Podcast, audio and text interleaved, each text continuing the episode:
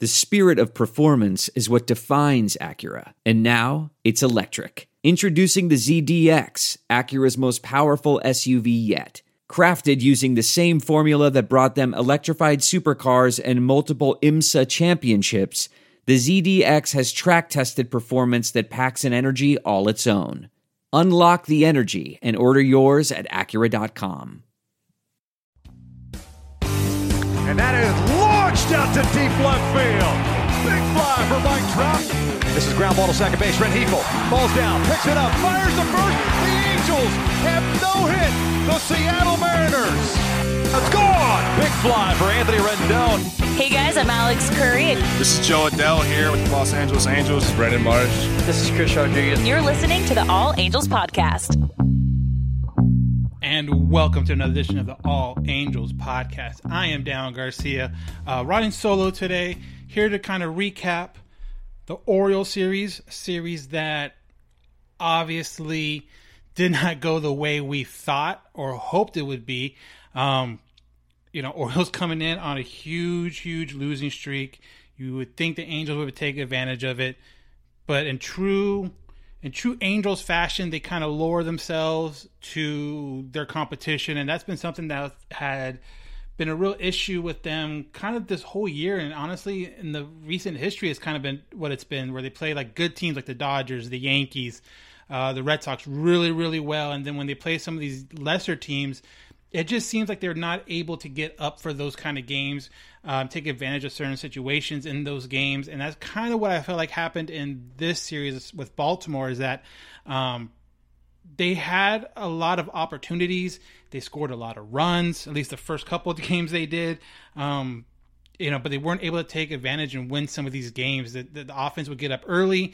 Um, some of the pitchers would not be able to hold it and there's a whole other conversation with that. The last two games of this series was really, really uh, affected by injuries and, and COVID and, and well, quote unquote COVID. They haven't officially come out and say it. Um, but to kind of just give a quick thought or a quick like recap of the series, like I mentioned, they come into Baltimore and, and two part of it, I think this does have an effect on it for um, coming in, you've traveled. Uh, you know, this is going to be like a week and a half on the road. You had the the pit stop in New York, and you have one, two, three, four cities with one day off in between. Um, you can say no excuses, that's fine, but at the same time, Baltimore's trying to win. They're not trying to lose. Those guys on the field are not trying to lose. They are trying to rebuild and tank. That's coming from the management the office management, the the GM, the the you know baseball ops people, they're the ones trying to tank. The guys on the field aren't trying to tank. The guys on the field are trying to win. And if you give them enough opportunity, they are major league players too, and they will take advantage of it. And that's exactly what happened this uh, last three game series in uh, Baltimore. You know, like they, they I mentioned, they, they won the first game. All right, they won the first game fourteen to eight, but it's still at that point was kind of a red flag to me because if you listen to the last podcast, I did mention the one thing that Baltimore did have going for them, even though what their record is, they have some guys that can hit. Uh, Mancini, Mullins, um, you know, there's there's guys on the roster that if you give them a mistake, they're not going to be you know double A players where they're just going to miss completely. These guys can put the ball in play, and you match that with a ballpark like Camden Yards that is known to be a super hitter friendly ballpark. The two and two do not, um, you know, a good offense and, and, a ballpark that breeds that is not a good combination for a pitching staff that does seem to struggle here and there. But like I mentioned, the Angels were up uh, 13 to 2 going into the fifth inning, and then Baltimore um, scores three in the fifth, three in the sixth, so make it a lot closer than it needed to be.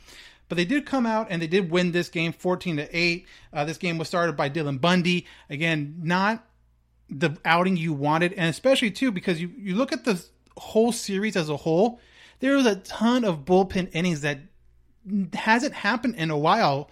But it kind of all started with Bundy only going one and a third innings, um, walking three, giving up a hit. So that was kind of a quick hook, but he did not look good at all. So I kind of understand it, but it kind of now set in motion this bullpen type game, this um, opener almost like Bundy's almost like the opener type game.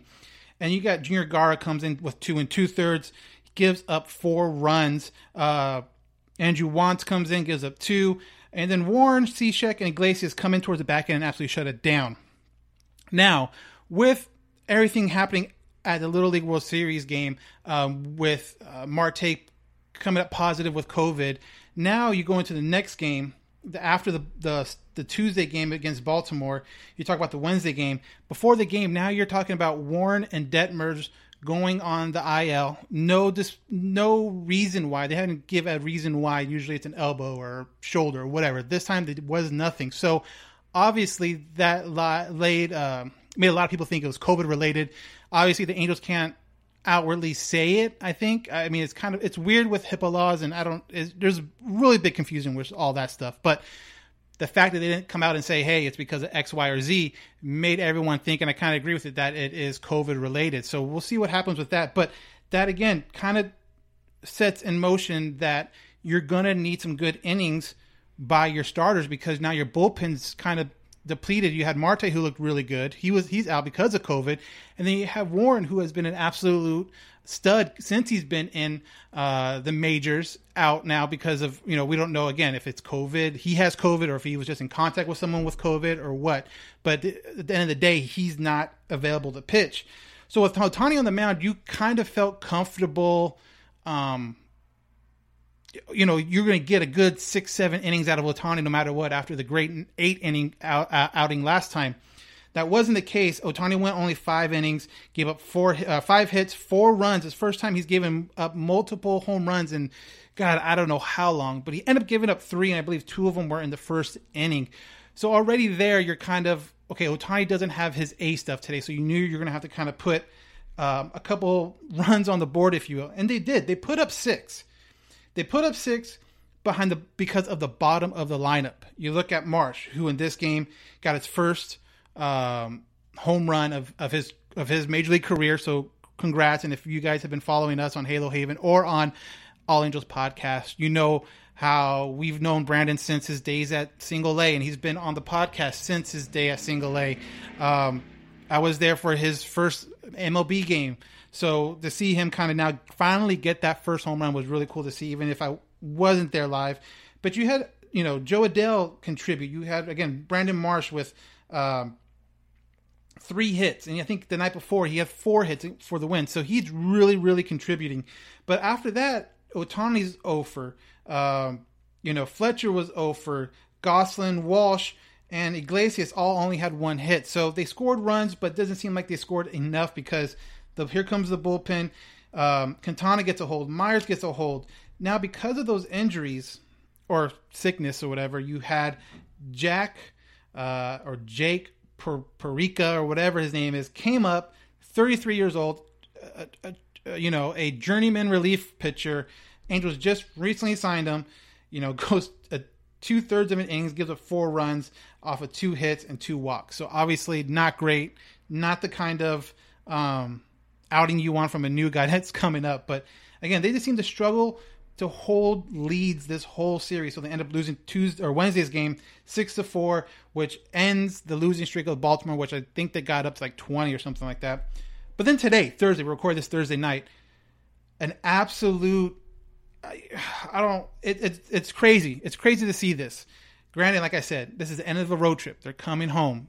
Early game. Just, I'm sure a lot of these guys just want to get the heck out of there.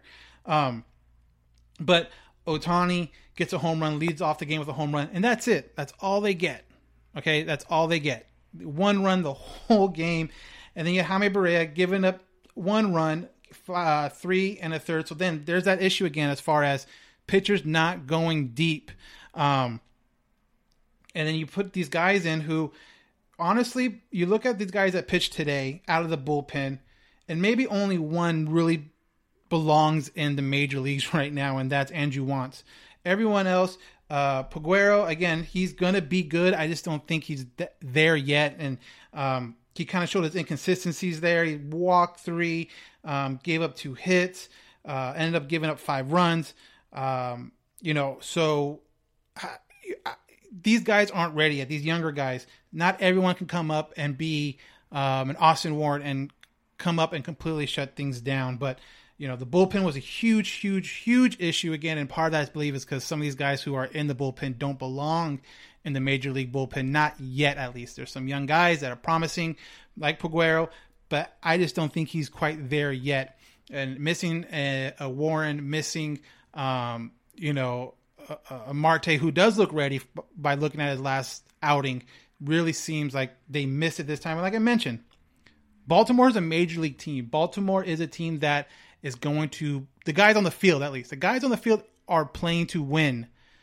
They're not trying to tank. They're not trying to get a better draft pick. They're not trying to do any of those guys. The way teams tank is from the front office, from the GM, from the president, from you know all those guys. When you get to the guys on the field, they're trying to win. They're trying to, and they mentioned it a couple times this weekend or this this series this week.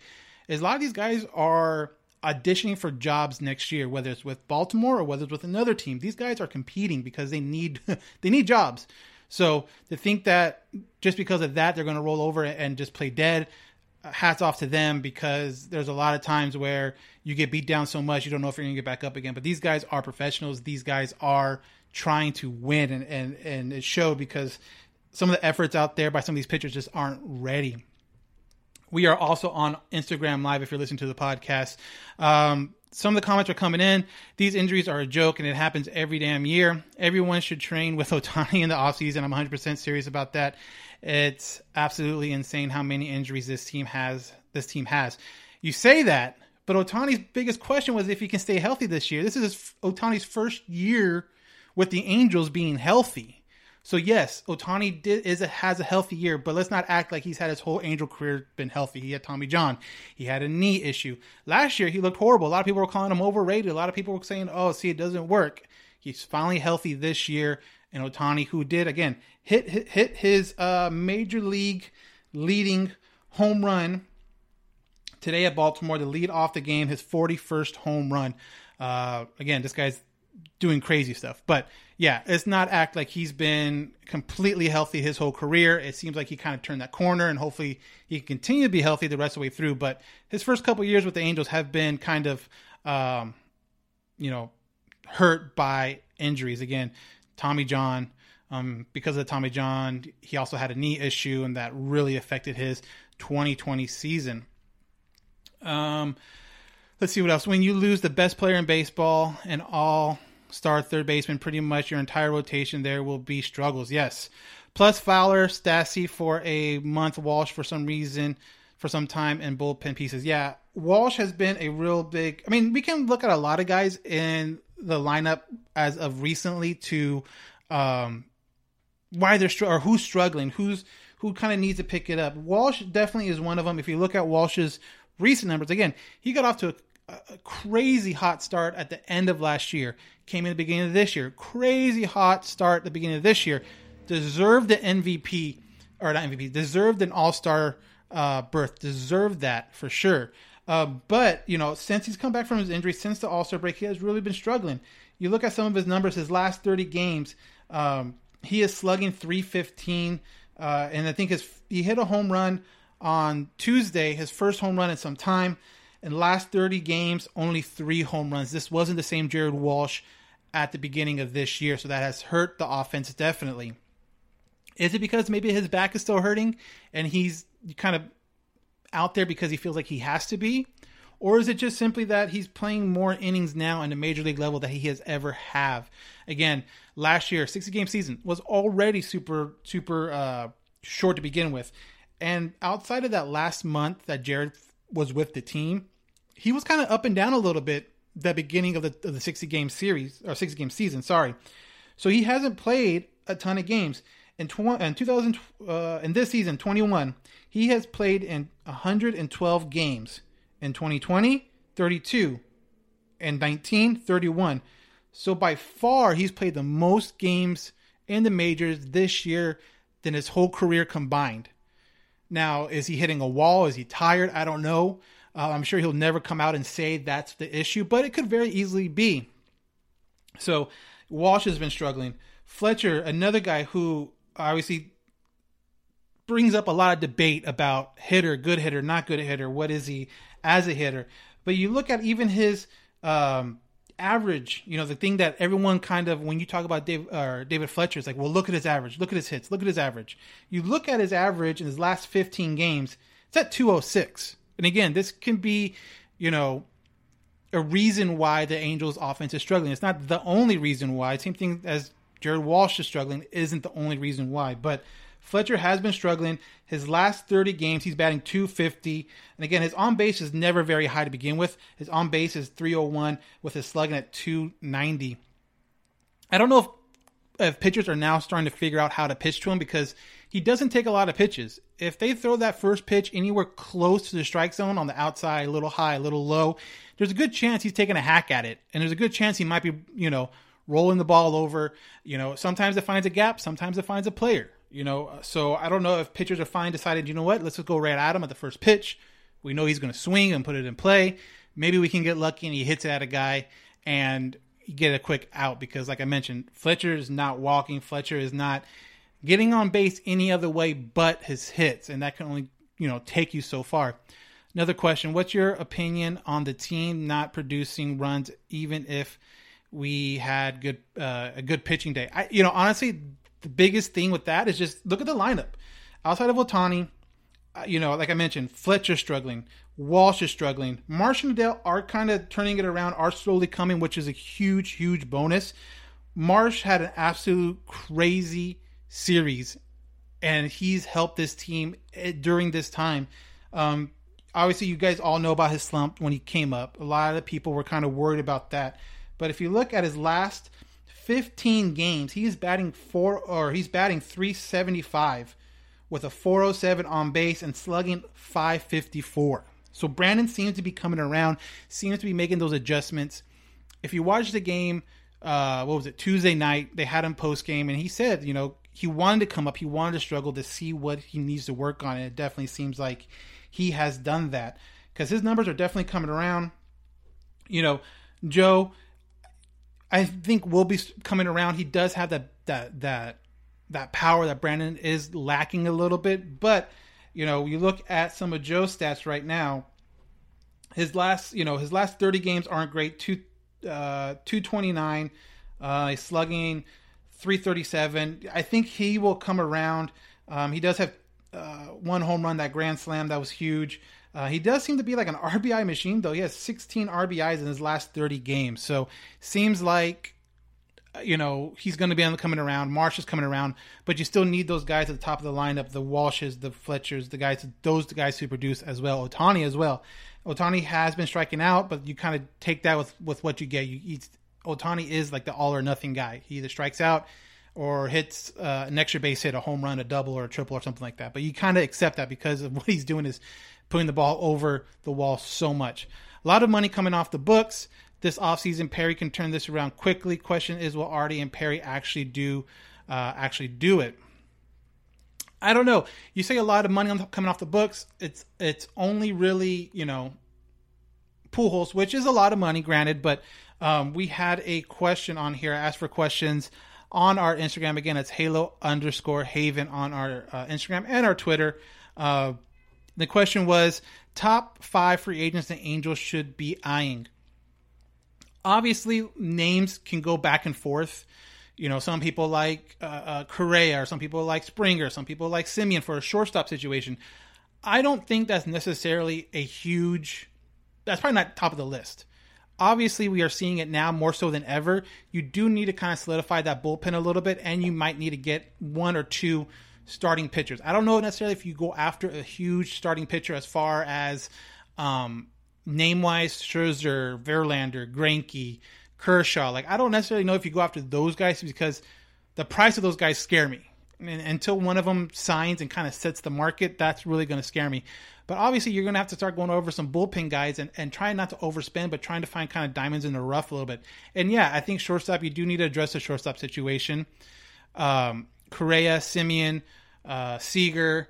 I'm trying to think. There's probably a couple other ones that are going to be your top shortstops. And do you spend a lot of money on those? I'm not sure, but I, obviously, I think the main priority is, um, the main priority is um, pitching, whether that's in the bullpen or starting rotation. Pujols, Quintana, Heaney, that's about $50 million for guys that have literally done nothing to help the team win. Well, a lot of that is Pujols. He's not even here. Quintana, Bundy, there are, well, Bundy was on a two year deal. Quintana was on a one year deal, so that wasn't a lot. Heaney, um, you know, was going to be a free agent. So I don't think he was making tons of money anyways. But you get rid of those guys, you now you still have to fill it up. You still got to fill those up. So um, you're going to have to fill that spot with Quintana. Even if Quintana's gone, you're going to have to fill that spot with another pitcher. Does he make more than Quintana? Does he make less than Quintana? So yeah, that number, that fifty million dollars sounds good, but you also have to use it to re-sign, you know, legit guys. And do you want to overspend? I talked about this a couple podcasts ago about Ohtani and his upcoming free agency. If you're not familiar with the situation, Ohtani is playing this year, the rest of 2021, and 2022 under contract with the Angels. At the end of 2022, he's going to go into arbitration, his last year of arbitration. If you're not familiar with it, arbitration, if you guys agree to go to arbitration, the Angels say he's worth this much. Ohtani and his people say he's worth that much for the single year. And now, if you can't agree to terms, if you can't, you know, meet in the middle, then you go to arbitration and you make your case. You know, the Angels will say why he's not worth that much money and why he's worth the money they think he's worth. And that can get really personal. You hear some stories about guys going to arbitration and just kind of now losing not respect, but you just kind of know where the team lies. You kind of look at the team's front office a little differently because of that. Now, do the Angels want to go through that with Ohtani, who has been known to be kind of a sensitive guy and you know an emotional guy, or are they going to try to tie him up long term and buy out that last year of arbitration and, and you know and put in like an extension, so like a five six year extension, while buying out that last year of arbitration? If they do that, you're looking at again. So for reference, um, uh, Trout and Rendon are about 38 and 37 respectively million dollars per year. So what's Ohtani worth? You see what he's doing pitching wise. You see what he's doing hitting wise. Is it out of the question that he's worth 40 million dollars per year? That's going to be the huge question. That's going to be the huge chunk of money the Angels are going to have to um, put forward to keep him. Now, if they have another big contract that they signed this year, let's say a pitcher, and that contract goes in for like four years. Well, those two, Ohtani's re-signing and this pitcher, pitcher X, they're going to overlap. Are the Angels going to want to spend money? And again, it all comes down to what's Arte going to do. He has a reputation of kind of holding st- like I think the most they've ever spent is 181 million on the cap or on the on the luxury tax. Sorry, there is no cap uh, on the payroll. Is he now going to be willing to go over it when you when to produce or still have to get organiz- organizational depth, which is a huge question marks. We have seen some of these young guys come up this year and do well. Brandon, Joe, Austin, Detmers, uh, Chris Rodriguez. We've seen guys come up and do well. Now, again, in the offseason, you're hoping they're able to take the next step. Those guys are going to help this team a lot because they're going to be so cost controlled. They're going to be cheap. And if those guys are filling out the majority of your 26 man roster, yeah, now you can spend some more money on big names. But at the same time, you also have to kind of stock up the farm system, which means trading might not be a huge thing. You might have to, you know, skip the trade market if you can, because you do need a farm system. People, a lot of people are saying, you know, we don't need Canning, we don't need this person, we don't need that person. Let's trade them. Look at the rotation, what it is now compared to what it was even a month ago or two months ago, you had Detmers, you had Chris Rodriguez, you had um, you know a, a, healthy Canning earlier this year who was struggling, but at least he gave you innings. You had all these guys. Now look, you're out without Canning, you're without Rodriguez, you're without Sandoval, you're without Detmers for we're not sure how long. You're gonna need overall organizational depth, so you can't really afford to trade a lot of these guys because you can never guarantee that a season's gonna go, you know, 162 games without someone getting hurt without maybe a couple people getting hurt, and you need that depth. A perfect example of this now is the San Diego Padres. San Diego Padres, for the last handful of years, have ha- had one of the best, like a consensus, like top four farm systems for the last like four or five years. Because, you know, yeah, they would trade some of their guys away and rebuild and draft picks or trade away a, a guy and get three or four, you know, uh, prospects that turned into be something Well, this season they traded away, and even last season for Clevinger, for Yu Darvish, for Blake Snell. There's a lot of trades they did to get pitchers that are ready now compared to what could have been in the future. They went from being like a top three, top four uh, farm system, and if you look at Pipeline, MLB Pipeline's team rankings that just came out recently this last week, they are now down in the 20s. I think now they're down like to 23, 24. So it's great when you have it, but if you're going to sell it off, if you're going to trade it, you better hope A, that you can make a serious run, and B, everyone stays healthy. Because if you look at the Padres now, the team that's coming into Anaheim starting Friday and ending Saturday, their pitching depth is really struggling. It's because now they don't have some of these guys that, you know, Snell had an okay outing, but he's been really struggling recently. Yu's been struggling with, with health. It would be really good for some of these guys now to be in the system to give you some depth. And that's what worries me with the Angels. If they go out and start trading guys, you know, young guys, and get some of these older players, which is fine. It sounds great. They can, can they can help the team now. But what happens when those older players get hurt? What happens if those older players don't produce? You can't now fall back on your farm system and say, "Hey, let's get this young guy an opportunity to, to grow and build into um, into a player," because he's going to be gone. So this is a really interesting situation the Angels find themselves in this offseason is do we rely on some of our young guys, get them up in the majors, save some money, re-sign Ohtani to a monster deal, but then have our hands tied? We really can't do too much after that. Yeah, you can probably get a couple guys for the bullpen, but are they going to be high name, high leverage type of guys? I don't know. And I guess part of that depends on the Angels if they feel comfortable enough re-signing Iglesias, Raisel Iglesias, which I think is probably a must. Um, they need to do that this this off season. I'm not sure if it'll come during the season, um, but I think that is an absolute must for the Angels is re-signing Raisel Iglesias.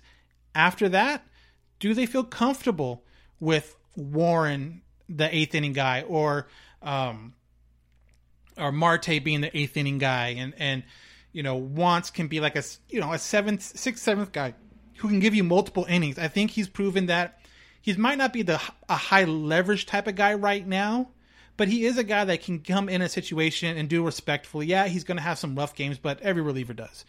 Um, but I think, you know, what do you do with Warren? Is he an eighth inning guy? Because if he's an eighth inning guy and you have Raisel for the ninth inning, you have a pretty good one two punch there. Um, like I said, Marte might develop into that eighth inning guy. So you have young guys that could quite possibly fill that void. And if Sam Bachman comes up next year and you want to get him kind of stretched out, like let's say like they did with C Rod at the beginning of this year, and you start him out in the bullpen and he does well, maybe you keep him there because he's more valuable to the bullpen as a bridge guy to the to the ninth or to the to the eighth inning guy. So there are young options for the Angels right now, and there's a lot of pitchers working their way through the system quick, quick, and you see it because of the way they drafted. Drafting uh, 19 out of the 20 pitchers this year were college guys. That means they're almost there. That means they need maybe a year a year and a half in the minors to really kind of fine tune some things, get used to big league hitting. And now we're seeing that. We are seeing that more and more. So the offseason will be really interesting, but I think you really do need to, concentrate on uh, the bullpen, you need to concentrate on the pitching, the, the starting rotation.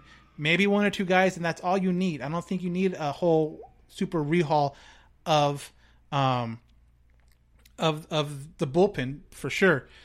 So another thing that uh, kind of happened, not really related to the Angels, but the name is synonymous with the Angels, and that's um, the Molina, Yadi Molina, one year contract, going to retire next year as a Cardinal. I bring that up as to say, you know, there's still people talking about Albert and what he's doing with the Dodgers, and kind of wish he was still with the Angels.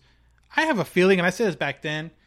I have a feeling that if he would have said the same thing Yadi did right now, saying, "Hey, my this year that we're talking about, 2021, would have been his last year," I think they would have kept him. I think they would have kept him and done the whole ceremony, the whole um, pomp and circumstance of him going out there, you know, waving and stuff like that. But because he didn't, I think they had to do what they had to do and and DFA him.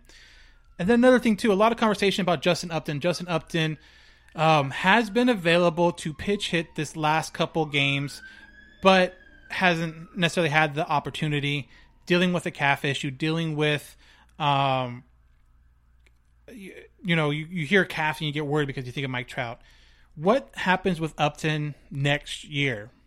He's due next year is his last year on his current contract. I think he's due something around 17, 18 million dollars, no trade clause. So that means you just can't easily just drop him off and say, here you go. You're going to have to have a team that he is willing to go to, and you're going to have to have a team that's willing to take him, and probably his money. Um, there was reports that came out while Walsh was injured right around right after the All Star break that Upton was taking grounders at first. Well, once Walsh came back, that kind of died down a little bit. Now comes back maybe last week that he's doing it again. How do people feel about Upton playing first base next year, but also being a, um, but also maybe filling in in the outfield when guys are off, I, or, or guys are tired or need days off? I think Marsh Trout and Adell are your starting outfield, health permitting, the start of 2022.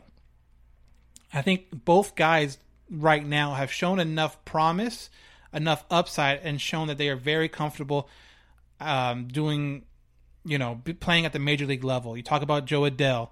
His biggest question mark coming into this season was his defense, which makes sense. I mean, obviously, everyone watched what happened last year with Jo in the outfield. He does look like a totally different player. He does look like he's 100% more comfortable. And Marsh, well, he's been a major league glove since, you know, 2020 or 2019, where I think, I believe in 2019, he won the minor league like defensive player spring training or something crazy like that. So Marsh has obviously been ready ready to play defense for a long time. Jo does look a lot better, which kind of links into uh, Matthew asked on on our Instagram, "What do you think that do you think the Angels are, are going to make any trades next offseason?" I kind of talked about it a little bit right now.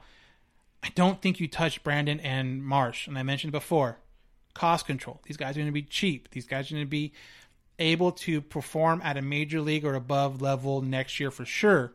Now you can reinvest that money somewhere else, pitching, starting pitching, relief pitching, Ohtani extension, re-signing Iglesias. I think some of these younger guys you need to keep a hold of because they're going to be cheap. And if you want to spend money somewhere else and not go over, you know, the luxury tax or or, or flirt with the luxury tax, you're going to need a handful of these cheap guys in your 26 man um, roster to make the other guys, the Raisel, uh, you know, re-signing, the Ohtani maybe extension.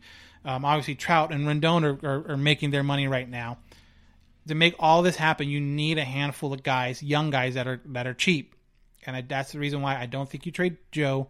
I don't think you trade Brandon.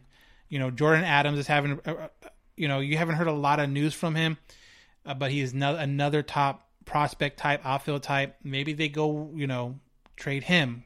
You know, you kind of feel comfortable with what the outfield is now for the next, you know, what does Trout have left in him where he's going to play a high level outfield another four or five years? You know, you could you think theoretically there's our guys young, um, whether it's Calabrese who got drafted last year, whether it's D'Shawn Knowles who's been doing really good at Inland Empire. You know, in four or five years, those guys will be ready to take a spot in the outfield for sure, and maybe that's what you kind of hope for.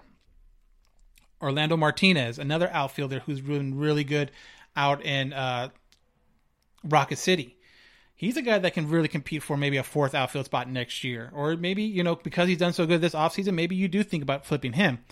But as far as guys that are on the major league roster or on the cusp of making the major league rosters, I think you hold on. You need these young guys. You need guys to um, make your overall payroll just a little bit cheaper so you can spend it otherwise. Because you think about you think about you know what this team is and where it's so heavy is is that there's a lot of older guys. There's not a lot of young talent. I mean, when you look at young talent before this season, you know, maybe you're thinking about Jared Walsh last the end of last year, but other than that, you know, Mike Trout isn't 23, 24 anymore. He's not like the the kid. You know, this team got fairly, especially the, the position players got got old quick. You look at last year or the year before. Um, you know, Simmons was getting older. Uh, Fletcher was, was pretty young. I think he was probably the youngest one. But then you had like you know Pujols playing first. You had Rendon or whoever playing third, but it wasn't necessarily a young guy. And you had the outfield with Upton and, and kind of a, and Kole for a while. Those guys were older. Now it seems like they're getting kind of a a, a, a, a dose of youth in here, whether it's Brandon, Jo. Um, we'll see if they bring up maybe a young guy to play shortstop next year. Who knows? But it does seem like they're getting a little bit younger. It looks like they're getting younger also in the bullpen. Definitely younger in the rotation. Um, but it just seems like this team has not had a, like a youth, um, a, a youth. What was the word I'm looking for? Uh, you know, revelation in such a long time. It seems like because of Trout, and which I understand. Trout is a guy where you want to win right away. You want to win while he's in his prime. So the best way of doing it, putting veterans around her around him that a have proven that they can win or proven that they can do this or that. But at the same time, there's a cliff. At some point in everyone's career, you go after veterans, that cliff is a lot closer than if you go after some of these younger guys. Does it work for some teams? Absolutely. Has it seemed that it doesn't work for the Angels? Absolutely. But at the same time, this is like the first time I can really remember, you know, that the Angels have young guys on the team that are going to be there next year and year after that and have developed at least somewhat this season. And you hope that next season they do the same. The Angels are young, really young, and especially that pitching staff. If these guys are, can take, if these guys can take steps this offseason and get better, you have Ohtani who's already done really, really well. This this pitching staff again stays healthy, first and foremost, which is always seems to be the hardest thing. But if they can do that and relatively healthy, this team can be competitive next year with that pitching rotation. I don't think it would need a lot of work. You hope that Sandoval comes back 100% off of his back issue. You hope Chris Rodriguez comes back 100% healthy. You're, you know, Reid Detmers is able to take the next step. Those three guys alone with Ohtani, that's a fourth. Those are four guys, four pitchers that if they do end up taking a next step can be a really good core for a team. And then yes, you do need a you need you do need Suarez, you do need Barria, you do need Canning, you do need some of these guys to add depth to the, to the rotation. Like I mentioned before, if you think you're going to go through a whole season with six or seven starting pitchers, you're absolutely wrong. Look at any team in the majors right now. I guarantee you they probably have gone through like 10 different starters. You need depth. So you hope that you're getting more with some of these guys that they drafted.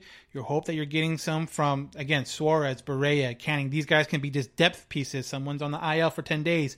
Someone needs to make one or two starts.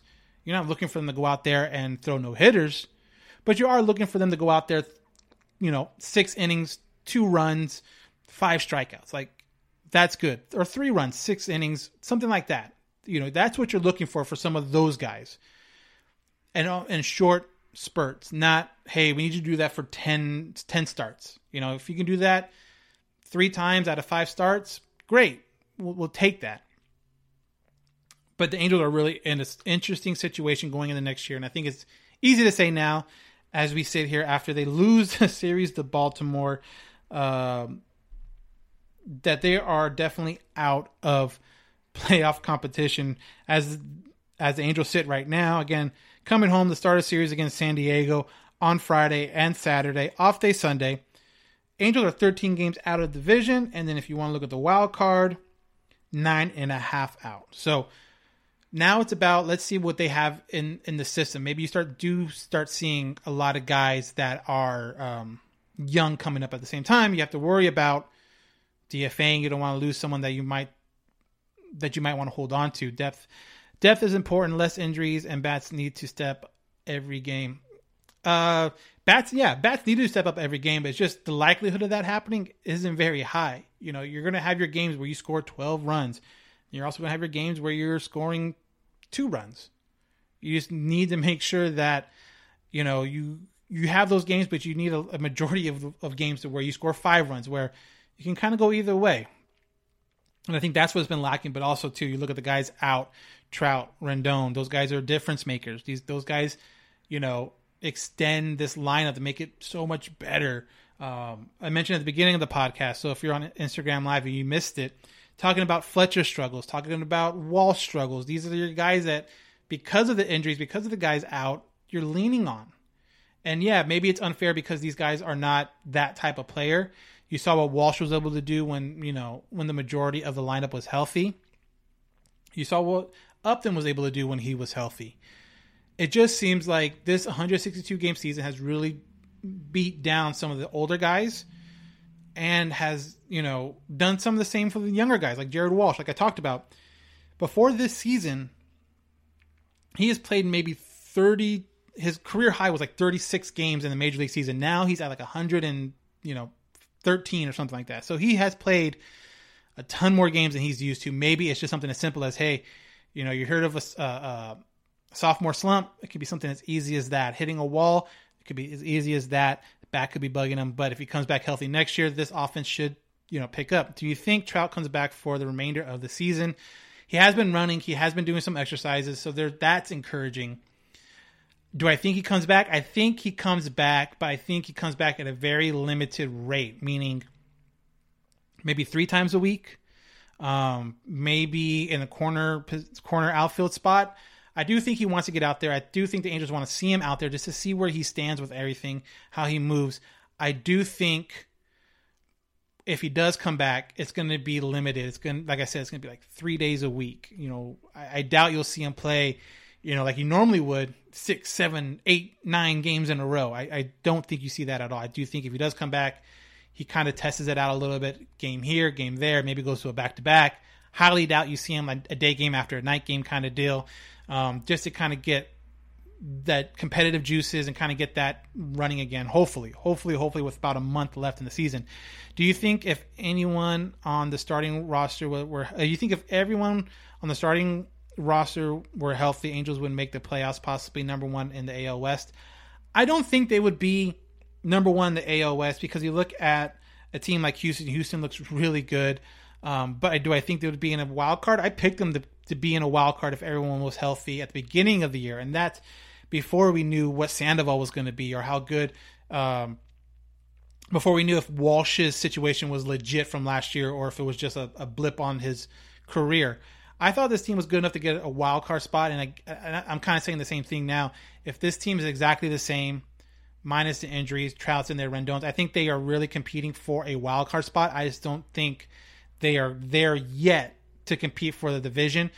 Now, again, these young pitchers take a step up. Ohtani gets a little bit better. Ohtani maybe pitches a little bit more because I think that's where he's really going to impact the team with a healthy uh, lineup. He's going to affect the team better as a pitcher than a lineup because now you have Trout and Rendon and you know Walsh and uh, you know Jo and Brandon kind of turning it around. They can really carry a lineup by themselves. Ohtani will help the team definitely pitch if he pitches more. But yeah, I think they would be like a wild card if everyone was healthy. It'd be hard for me to say they'll be first in the West because Houston is so good and they do have a lot of good players. What are your thoughts on the Angels owner and where the direction of as an organization is going? obviously Arte is an owner. This people have to say this is a child's game. This is a child's game, but this is a man's business. And Arte Arte runs it like a business, which I can't fault him for that. For a lot of these owners that own major league teams, these are toys. Let's be honest. These guys who made this money to afford teams, you know, they buy teams as for fun yeah, as an investment, but for fun too, because they're getting, you know, billions of dollars somewhere else. Arte as an owner isn't is an owner. He's not a baseball fan. That's my opinion. I don't think he's a baseball fan. He's here to make money. And that sucks as Angel fans. That sucks as a team that you want to see well and you want to see a guy get involved in the team. But when your owner really only shows up to what, like 12 home games a year, you can't expect too much out of him. You know, so it sucks.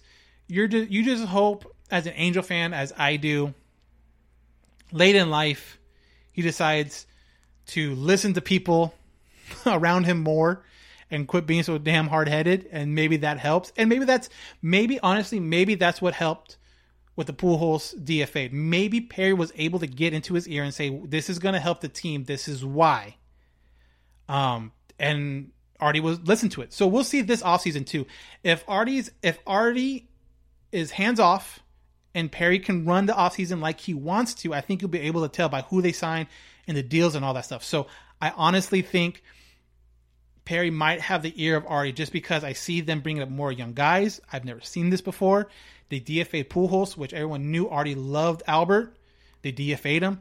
So maybe this offseason, Perry does have the ear of Arte, and maybe this kind of turns it around. We'll have to wait and see. But there's some things that happened throughout this year that kind of makes me go, hmm, maybe Perry is talking some sense into Arte, or at least telling Arte, hey, I got this, leave me alone, and stepping up and kind of, you know, GMs always want to keep their job. So of course, when the owner comes barking around, they're going to do whatever it takes to keep their job. And maybe Arte, um, maybe Perry's kind of stepping up to Arte a little bit, and he's able to do more. How much do pitching struggles have to do with analytics and shifts? I don't think it does anything with analytics and shifts. I think pitching struggle is just right now for the Angels. You have Bundy out there who's obviously isn't the Bundy of 2020. That's not analytics. That's just dude. Just like I said, when you get veteran players, there's a cliff. Sometimes it comes sooner than others. Shifts, people hate the shifts, people love the shifts. Until I see someone say, hey, the shift helped us 80% of the time, but hurt us the other 20% of the time, or vice versa, the shifts are the shifts. They're going to be here to stay. You know, people want to talk about hitting. If if batters hate the shift so much or, or bugs them so much, they'll learn to go the opposite way. Obviously, it doesn't bug them that much, so they're going to keep on shifting. I have no problem with the shifts. Personally, uh, personally, I don't like the guy. I think he is a new Frank McCourt, and we haven't got anything for Trout to support a championship caliber roster. No, I mean Frank McCourt is kind of on the way, and I don't think Arte's going to go bankrupt uh, for with this team. I think that's kind of, I mean, maybe as a as a maybe as a baseball guy, maybe, but as a businessman, yeah, I don't think he's there. Um, what do you say to people who keep saying Angels are wasting Trout and Ohtani's career? Well, Ohtani's career just started. This is his third year, so to say that they're wasting his career is a bit overblown and a bit quick. Like I mentioned, Ohtani's still fairly young. Again, this third year. I honestly, I th- that's too soon. Trout wasting his career. Listen, Trout had an opportunity to get out when when he before he re-signed. Now, do I think he now, do I think he is um, probably upset that the Angels aren't doing great? Yeah, but he had his he had his opportunity to get out. He didn't get out. He knew what the what the risk was, as every player does. You you sign long term with a guy with a team, you know there can be some ups and downs. So I don't feel like they're wasting Trout's career. I think Trout, if he felt that way, he would have got out. They're paying him very handsomely. So if you're going to waste his career like that, I wish someone would waste my career like that and pay me that way. Um, he's the Jerry Jones of baseball. Again, I think it's Arte. Uh, he needs to take a back seat and let his others do his, their job. But as the owner, like I said, these other guys, they want to keep their job too. Arte is just trying, or um, Perry and those guys are just trying to keep their job. And if Arte says jump, I'm afraid they're going to say how high. Uh, Albert Pujols has been one of the best hitters in baseball against lefties this season, something that Walsh is awful at. Well, Walsh earlier this year was better against lefties. You saw those numbers early in the year when he was on his all star pace, were better. As of recently, coming back from the injury, coming back after the break, yes, those numbers have gone way down. But again, I don't know if it's because he's tired, if his back's still bothering him. There's a hundred different things I can think what's wrong. That's the reason why he's struggling right now. But if you look at his numbers pre all Star break, he was hitting lefties just fine. It wasn't like out of this world or anything like that, but it was respectable. So again, don't know if it's injury still kind of nagging or or what, but yeah, um, you know, you hope it comes around at the beginning of next year he's able to kind of have a fresh start, full health, and everything, and he's able to hit lefties again. Uh, Marsh is playing like a vet. Yes, Marsh has been absolutely killing it. The young guys, him and Jo, have been doing really well. Uh, Jo looks completely different in the outfield. I, I can't believe the, the difference I see in Jo in the outfield. Um, but Marsh has has been done has been doing really really well, and he's said he's said so his, himself. He needed the struggle in the beginning to see what he can work on for sure. Walsh needs to keep getting at bats versus lefties. I'm afraid they'll sit him versus lefties next year, and they'll doom him. I think they'll give him an opportunity. Like I said before, I think they will give him an opportunity to hit against lefties next year. Now, if his struggles from right now carry over to next year or past, you know, let's say the first couple months of next year, then yeah, then I think you do need though to really think about platooning. Just because, like I said, you you need to see what he can do back healthy, rested. If he hits lefties again, then yeah, you're right. You keep him in there. But if he continues to struggle, maybe they found something, found a hole in his swing or something like that. Um, I, I, you know, hopefully he readjusts and can make adjustments this offseason. But I think you still need to give Jared Walsh those opportunities going into next season for sure. Uh, that's the plan to platoon with Justin Upton. Yeah, at first we'll see how that goes. Again, Upton has been taking ground balls at first. He did a little bit when Walsh was injured, then kind of stopped for a little bit. Then he started taking ground balls again recently, but as because of his calf injury, he stopped. So you have Upton that can be a utility guy um, next year. Again, really overpaid utility guy, but a utility guy that can give you um, innings in the outfield and innings at first base, possibly, possibly, possibly. But again, I do I do think you give Jared Walsh an opportunity to hit against lefties the rest of this year and the beginning of next year. But if you're a couple months into the season, I really think you really need to. I think you really need to tweak that a little bit and see what happens. Any chance we see Thaiss at catcher next year? You think? I don't.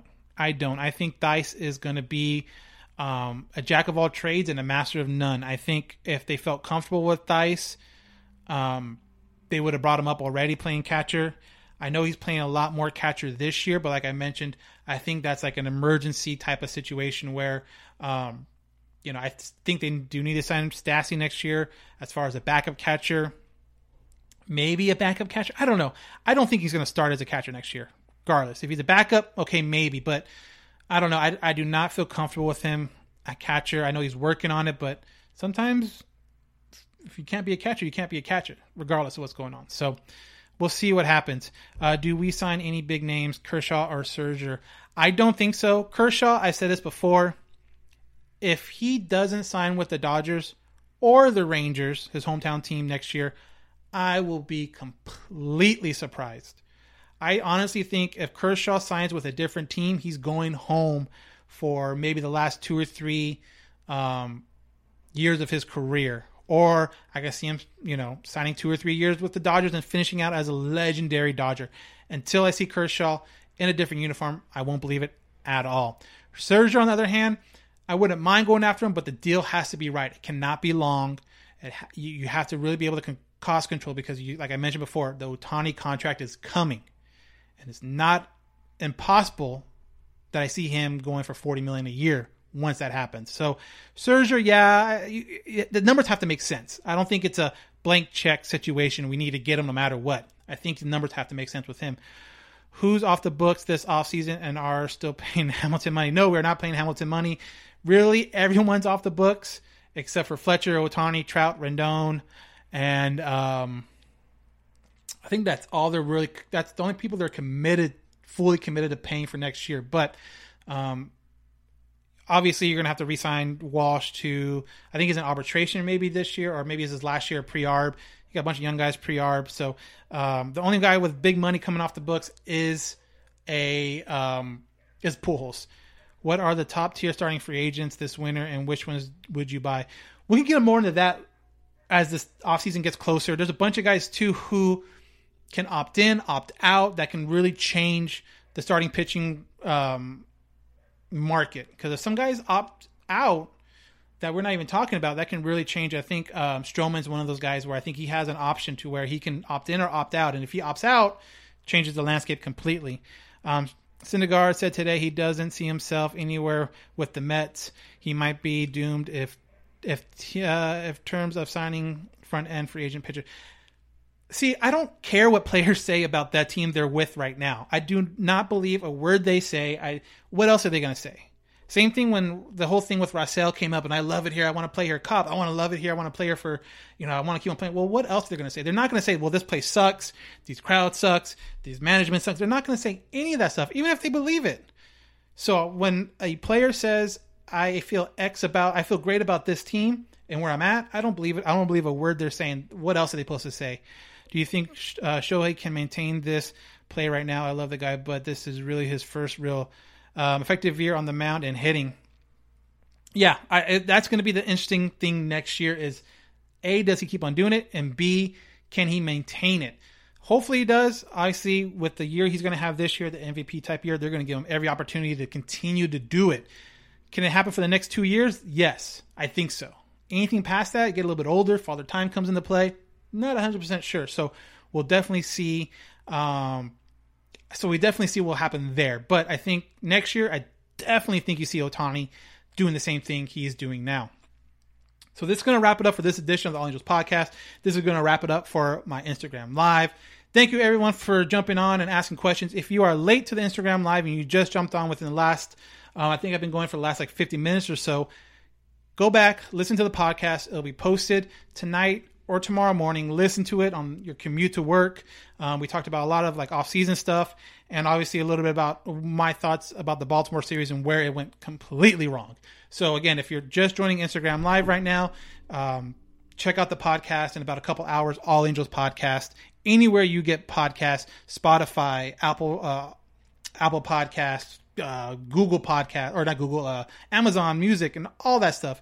Definitely check it out. Alana, thank you very much. Uh, you have a good night. It's it's not even a game on, and you're on this late. Wow, dedicated. I really, really appreciate it. Um, but thank you guys. Check out the podcast. Uh, look for another one Sunday, off day. Hopefully, there's better news against with injuries and better news with results of games against San Diego. So, again, I am Dan Garcia, and this has been another edition of the All Angels podcast.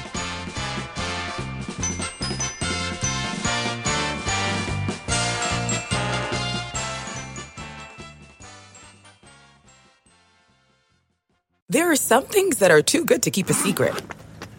Like how your Amex Platinum card helps you have the perfect trip. I'd like to check into the Centurion Lounge.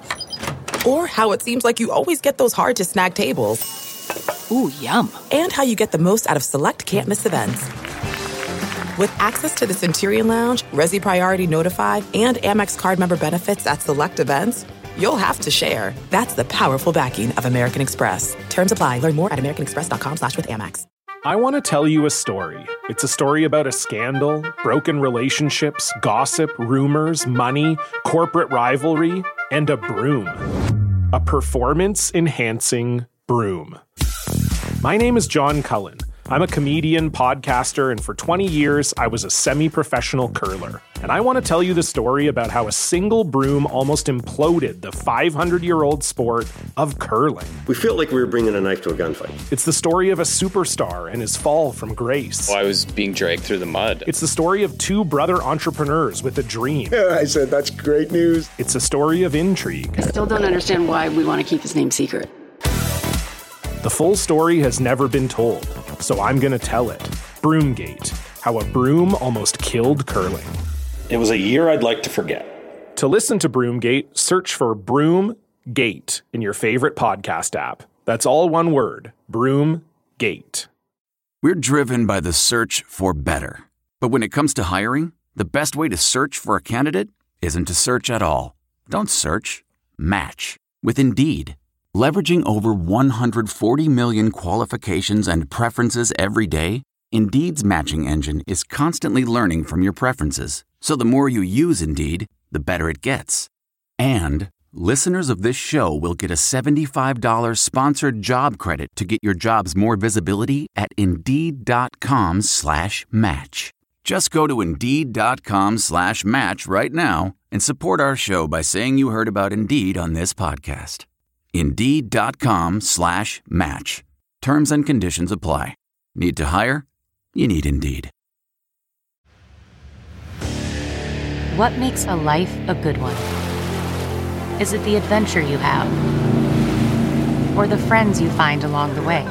Maybe it's pursuing your passion while striving to protect, defend, and save what you believe in every single day. So, what makes a life a good one? In the Coast Guard, we think it's all of the above and more, but you'll have to find out for yourself. Visit gocoastguard.com to learn more.